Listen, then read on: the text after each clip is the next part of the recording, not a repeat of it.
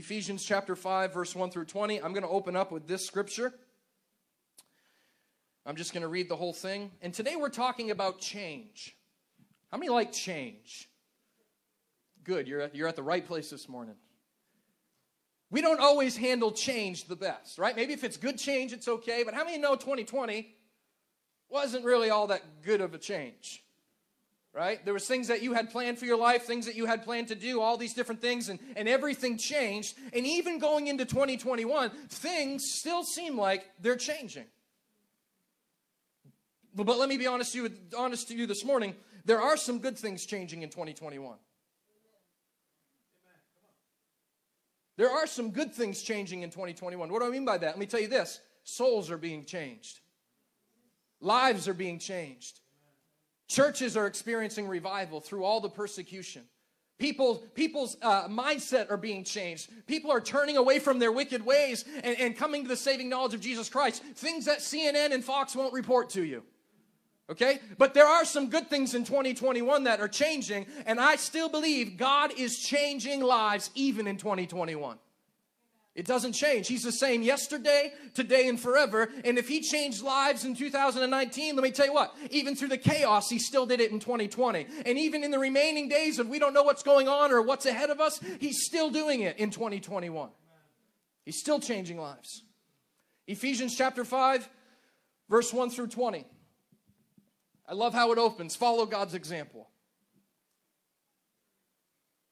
Follow God's example. Now, how many know as believers, if you don't know this, I'll remind you again. But as a believer, when you give your life to Jesus Christ, you're no longer supposed to stay the same person you were before. For anybody who thinks, well, I gave my life to the Lord, I said a prayer at the altar. I said, Lord, come into my life. And for anybody who thinks that's just what it is and, and you can remain living however you want because you said a prayer, I'm going to tell you this morning, that is false. That's not true. Because if it were true, Scripture wouldn't say that we're supposed to have a renewing of the mind. Scripture wouldn't talk about transformation. Scripture wouldn't say, old things have passed away. Behold, all things become new. Scripture wouldn't say, the old creation is gone, a new creation has come. If we were called to remain the same, those scriptures wouldn't be in there. But we're called to be different. We're called to be set apart. We're called to be in the world, but not of the world. Are you guys ready for preaching this morning? Because I'm getting ready to bring you some. We're called to be in the world, but not of the world. Follow God's example. How many know Jesus was perfect? If you don't believe that, then that's your issue. Jesus was perfect. He lived a sinless life. So if there is anybody we should strive to be like, it's to be like God. Follow God's example. Therefore, as dearly loved children, verse two. I'm going to try not to preach all the way through these texts. I just want to read them and get through them, but bear with me. And walk in the way of love, just as Christ has loved us, and gave himself up for us as a fragrant offering and sacrifice to God. But among you, you ready? This is where change comes in, okay? But among you, there must not be even a hint of sexual immorality or of any kind of impurity or of greed, because these are improper for God's holy people. Oh, but we can live the same. But among you, there must not even be a hint. Not even a hint. What does it say? I'm not supposed to be playing in garbage that God never intended for me to play in. We live in a world today where it's okay, Pastor. Now, this is what I've come to the conclusion on. A lot of people don't like it. If somebody comes to me and says, Pastor, what do you feel about this? You know what I always say? You're already coming to me because you already feel convicted about it. You just want me to confirm it. Yeah. Pastor John, I, I, I've been thinking about it. How, how do you feel about drinking?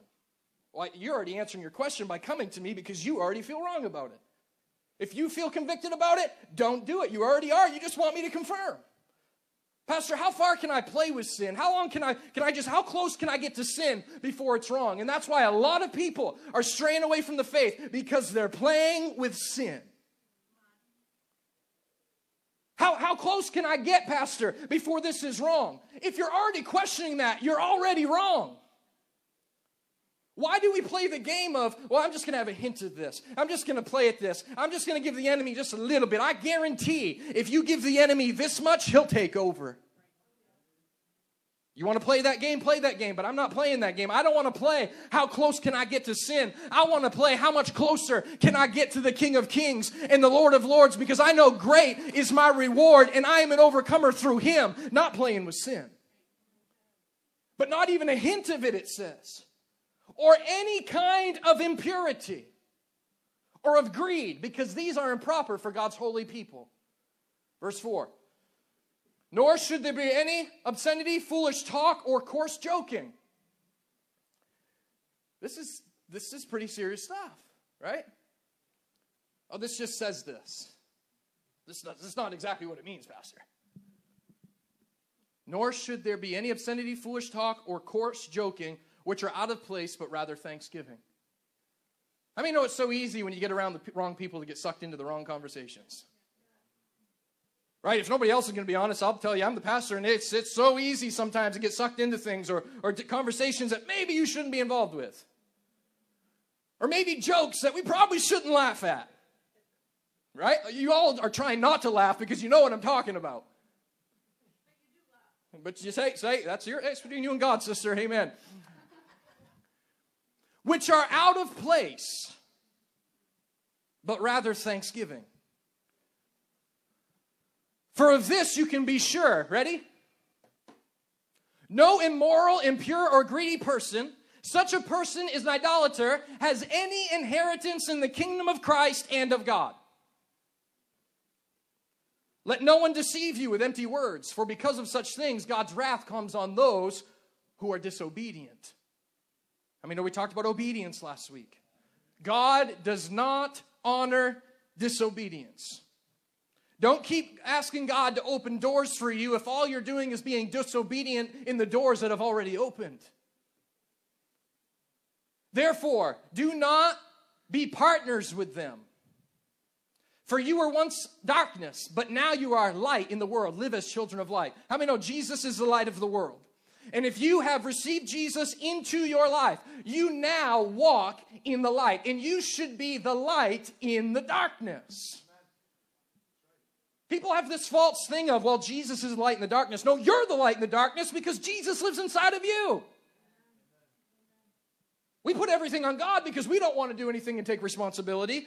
But in all reality, he's the light. And if we've received him, we should be able to walk into this dark world and people see something different in you. People see a change in you. If you're here this morning and nobody knows that you're a follower of Christ, you should probably think yourself over. Say, why can't people tell that I'm a follower of Christ? Because too many people have blended in with the world, and we're not called to do that. I mean, no, our world is in a place right now that's just nuts, crazy, hatred, anger, bitterness, riots, everything, you name it. You know what? You're not called to partake in all those things. For you were once in darkness, but now you are light in the Lord. Light in the Lord. Live as children of God. Of light. Verse nine. For the fruit of the light consists in all goodness, righteousness, and truth. Let's just keep going. And find out what pleases the Lord. Have nothing to do with the fruitless deeds of darkness. So what's that saying? Don't partake in a lot of the garbage that's going on in our world today. Have nothing to do with fruitless deeds of darkness, but rather expose them. It is shameful even to mention what the disobedient do in secret. But everything exposed by the light becomes visible, and everything that is eliminated becomes a light. This is why it said, wake up, sleeper, rise from the dead, and Christ will shine on you. Be very careful then how you live, not as unwise, but as wise. And you know how you become wise, church? By getting into God's word and learning how you should live. Because a lot of you are seeking wisdom from some people that, I'm going to tell you this right now, you probably shouldn't be seeking wisdom from. Because they're so far away from godly wisdom, it ain't even funny. Making the most of every opportunity because the days are evil. I mean, all the days we live in are evil. If you don't know that, you've been living under a rock somewhere in the woods. Therefore, do not be foolish, but understand what the Lord's will is. Do not get drunk on wine, which leads to debauchery. Instead, be filled with what? The Spirit. speaking to one another with psalms, hymns, and songs from the Spirit. Sing and make music from your heart to the Lord. Always giving thanks to God the Father for everything in the name of our Lord Jesus Christ. Now, what I want you to understand this morning, if you didn't understand through that whole reading, I'm going to paraphrase very short for you. We're not called to be like the rest of the world. We're called to be different. There should be a change in our life when we receive Jesus as our Lord and Savior. Andrew Murray once said this: there's a need of a great revival of spiritual life, of truly fervent devotion to our Lord Jesus, of entire consecration to his service. That there is any hope of radical change in the relation of the majority of our Christian people to mission work. When Jesus was born into the world, how many know everything changed? Right? Life came to conquer death. And of course, even Jesus himself experienced some dramatic changes. Think about the change he went through to come to human form. The Son of God took on the weak body of a newborn baby, the awkwardness of puberty and the aches and pains of adulthood. He allowed his circumstances and his very being to change from one of heavenly perfection to one of earthly imperfection. That's a huge change. Bigger than any physical change you or I will ever know. We can't fully comprehend what that change must have been like. The change of the world started with Jesus. And it will also, ready? It will also end with Jesus. For those of you who are so worried and living in fear and stressed out of the days to come, let me tell you what, we might have some dark days to come. There might be some scary moments to come. But I've read the book from front to back, and in the back, Jesus is victorious, and he will conquer whatever the enemy tried to do. He will conquer. When he comes back to establish a new heaven and a new earth. But our, my question today is this: what will we do in the time between those two mileposts of change? What are we doing until Jesus comes to take his church back? All through Scripture we see that we're called to be like Jesus. We're called to be the difference. And until Jesus returns in glorious fashion, we're called to be the change. Now, I might offend some people this morning, but I'm going to tell you something I'm really tired of. A lot of people that want to see change, but they don't want to get up and do anything. I see people all the time post on Facebook, the church and the pastors need to rise up, while they're still sitting down and all they're doing is posting on Facebook. Don't talk to me about the church rising up and pastors rising up if you're still sitting down doing nothing. Because we're all called to partake in the work of the Lord. Don't put it on some church building and don't put it on some pastor's shoulders. Take some responsibility as a follower of Jesus Christ and do what God has called you to do. We want to give it to somebody else. One pastor, I really want my family to be saved. Have you witnessed to them? Have you shared your faith with them? We can pray all day long, but are you being a light in the darkness and you sharing your faith with them? Or are we just posting in the prayer group and telling pastor, my family needs to be saved? What are we doing? We have responsibility, you know, as followers of Christ. We have responsibilities. We, we, I think we really overplay the, well, if God wants to do it, he's going to do it. Well, if God wants to do it, he's going to do it. If God wants to do it, maybe you should be obedient to line up with God's will so he can work through you so things can get accomplished. God does the work, but we're willing vessels, and God uses people to accomplish his work. Anybody ever heard of the Great Commission? We're all called to do something. To do what God has called us to do. But everything changed and started with Jesus. What does that mean? Being the change can be as simple as letting your voice be heard in a biblical, proper way. Just add that on there. Amen. Maybe being a little louder in your faith spiritually than you were before. I believe there's a lot of people who could reach people if they weren't so intimidated to speak about their faith. And it's not really so much that you're ashamed, it's, it's almost just like you just, you're shy about it. But I can tell you this, or you're, or you're worried that, that if you step out, you won't have the words to say. Let me tell you this. God doesn't set you up for failure. If God calls you to speak to somebody, I guarantee that he'll give you the words to say. Don't be shy. Don't be worried. As you walk by the leading of the Lord, he will never fail you. There's been times in my life where God has opened a door and I've simply been like Moses, full of excuses. But as I stepped out to believe and go talk to the person, let me tell you this, there's things that come out of my mouth that I wouldn't normally say or even remember. But when you step out in obedience, I believe God blesses you in that area to give you the wisdom and the knowledge you need at that present moment. We're all at different places in our spiritual walk, right? I guarantee not everybody here this morning is on the same page spiritually. I guarantee it. I promise you. We're all at different levels. But even though we're all at different levels, no matter what level you're at, there's something for you to do. And no matter what level you're at, I believe God wants to raise you to a new level. I don't care if you feel like you're on the first floor. God wants to bring you all the way to the top as you strive for more of him. We're all in different places, but we're all called to be the change. Be the change. Don't just want change, be the change. If you want people to see the example of how they should live, then you be the example of how they should live. We need to be the change, and that's something that won't ever change. You need to change whether you, your cause is a major social issue or just a desire to see someone maybe in your school or your workplace treated better. Maybe it's something that you want to see accomplished in your home or maybe in your church. But there's something that a lot of us are looking for in regards to change. I guarantee if I were to pass this microphone around, there'd probably be one thing in everybody's life, maybe not in just you personally, maybe it's something about our world, but there's something that you would could probably say, I'd love to see this change. But maybe it's time to flip that around and ask the question, what can I do to see this change?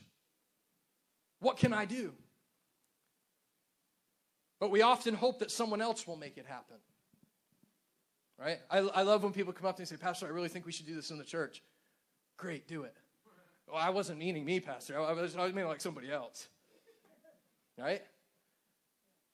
If God has given you something, if God has given you a desire, don't throw it off on somebody else's shoulder. Rise up and do what God has put in your heart, because he'll give you all the ability, resources, and things you need when you step out in faith to do what God has called you to do. But we often look to give it to somebody else. But guess what? You are that someone else. Our culture revolves around maintaining a baseline of comfort. That means change is usually the last thing we want to think about. Right? When twenty twenty hit us and everything changed, how many were just extremely dancing for joy? Not many people. It was discouraging. We didn't like change. We didn't like the things that were going on. But it's the last thing that we want to see happen. Change is uncomfortable. You know why a lot of people are still the same place they are now spiritually as the day they got saved? Is because it's uncomfortable for them to change their ways and do what God wants them to do. But if you would realize, even if you get uncomfortable, if you could just comprehend, if you would get out of your comfort zone to trust God, I can promise you, I will promise you, that it's only because God has something greater in store for you.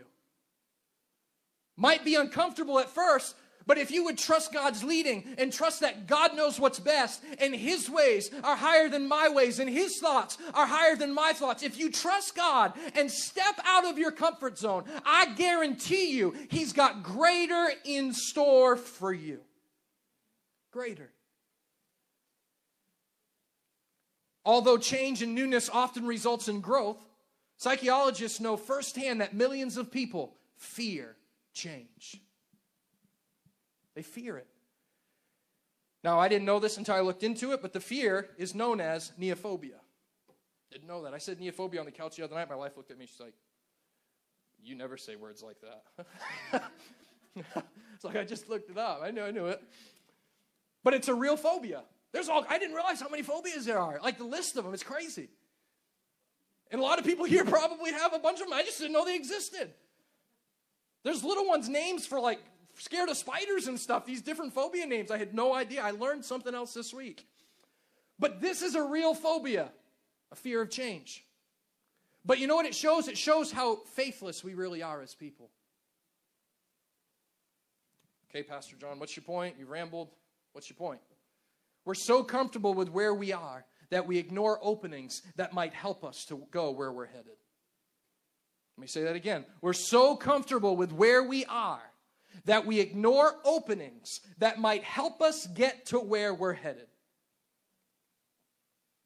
You know what? I can stand here today and look across this room and look into the camera online, and I can stand here today and guarantee you that God's got greater for you than where you are right now. You know what the enemy wants you to believe? This is the way it's always going to be. The enemy wants you to believe this is where I'm always going to be spiritually. I'm never going to get any further. I've just hit a wall. I don't believe in your relationship with God there's any walls unless you build them and put them there. I believe you can grow. I believe you, God can raise you up. I believe there's greater than you have ever experienced. But you know what? You need to be open to it. You need to be open to it. We all want change. But a lot of us are scared to be the ones to step out and be the change.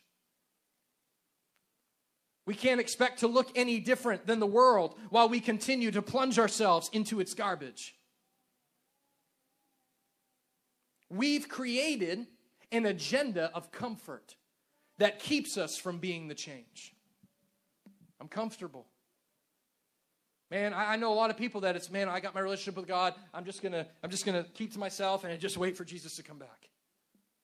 That's a wrong mentality to have. You should be, man, the days are getting dark. Jesus is coming soon. I have a relationship with the Lord. I'm gonna go out and do all I can to share my faith with other people so other people can be in heaven with me someday. So other people can experience the benefits of a walk with God in the here and now. Scripture says the enemy come to steal, kill, and destroy. But Jesus said, I have come that you might have life and have it more abundantly. And I can promise you this, he wasn't just talking about an abundant life when you get to heaven. He was talking an abundant life even in the here and in the now. You can walk in fullness. You can walk in his goodness. You can walk in his blessings even in the midst of the chaos our world is in. But it's a choice to receive. It's, an, it's a choice to accept. If we want change, we need to be the ones to act, to build, to speak up, to start. God hasn't called us to conform to the patterns of this world, but to be transformed through the sacrifice